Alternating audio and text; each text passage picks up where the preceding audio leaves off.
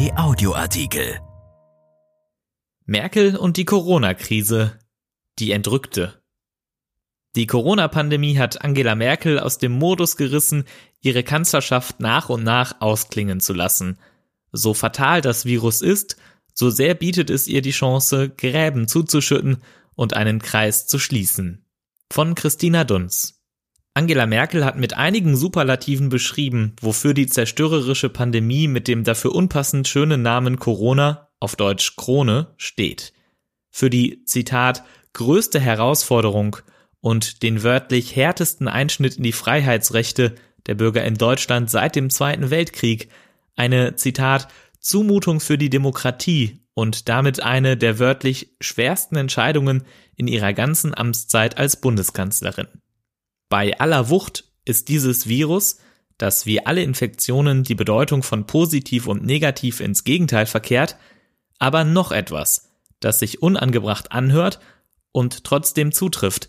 Corona ist auch der krönende Abschluss der Kanzlerschaft Merkel. In dieser Krise versammelt sich alles, was die bald 66-Jährige in ihrem politischen Leben gemanagt hat. Finanzkrise, Schuldenkrise, Wirtschaftskrise, Hass und Hetze, Spott und Spaltung, Verunsicherung und Verschwörung.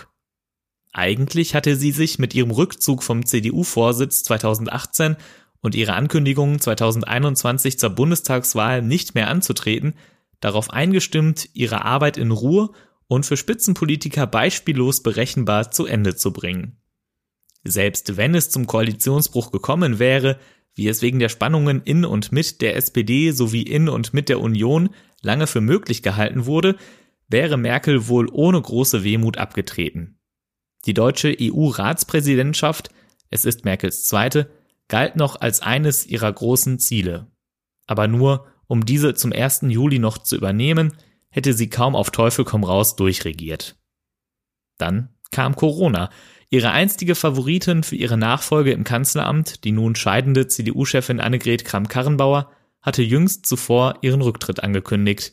Die für April geplante Wahl eines Nachfolgers wurde wegen der Pandemie auf den regulären Parteitag im Dezember verschoben. Merkel rückte wieder in den Fokus. Und sie habe noch einmal, Zitat, voll aufgedreht, sagt ein CDU-Präsidiumsmitglied. Bis auf Verschwörungstheoretiker und AfD-Politiker habe niemand ihre Kompetenz in Frage gestellt. Im Bundestag nicht, in der Bevölkerung nicht, in CDU und CSU auch nicht.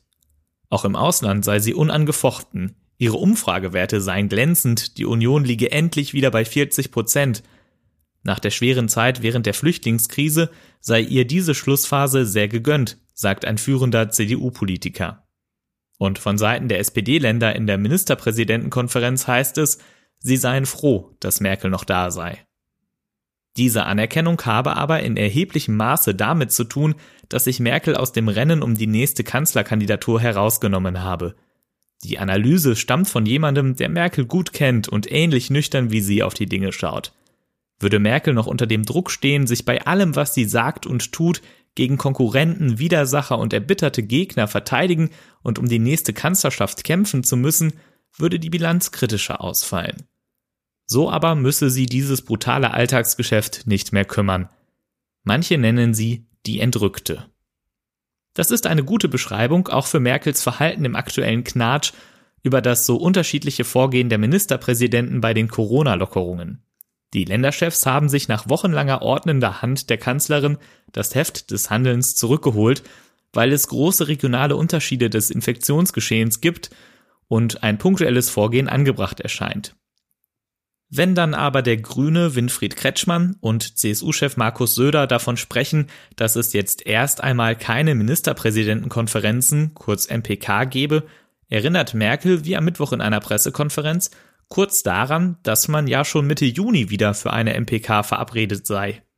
Sie stellt auch mit der Betonung des sogenannten Schutzrahmens mit einem anderthalb Meter Abstand zueinander und der Notbremse im Fall eines erhöhten Infektionsgeschehens fest, Zitat, Natürlich bleiben all die Mechanismen bestehen. Und ihre Bemerkung, Zitat, ich darf Ihnen sagen, dass der Bund die Situation natürlich ganz genau verfolgt, dürfen die Ministerpräsidenten dann auch so verstehen, dass sie Rabatz machen wird, wenn die Infektionszahlen wieder steigen.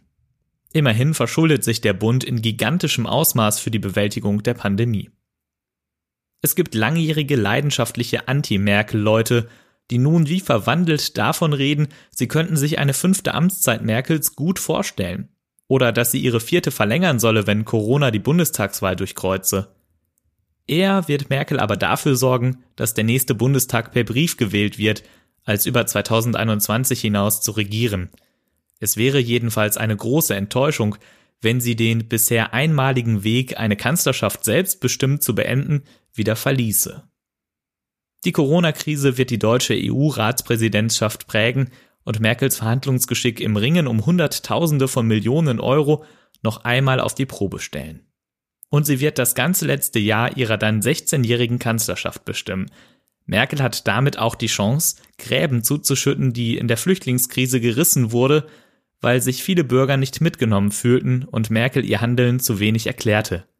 Corona geht alle an, und der Staat braucht die Unterstützung seiner Bürger. Vielleicht schließt sich für Merkel nach den vielen Krisen da der Kreis. Ihre erste Regierungserklärung 2005 hatte sie mit dem Ausdruck der Überzeugung beendet, Zitat, Deutschland kann es schaffen. Erschienen in der Rheinischen Post vom 29. Mai 2020 und bei RP Online. Helfen Sie uns, RP-Audioartikel noch besser zu machen. Beantworten Sie zehn kurze Fragen auf rp-online.de-audioartikel. Vielen Dank. RP Audioartikel. Ein Angebot von RP Plus.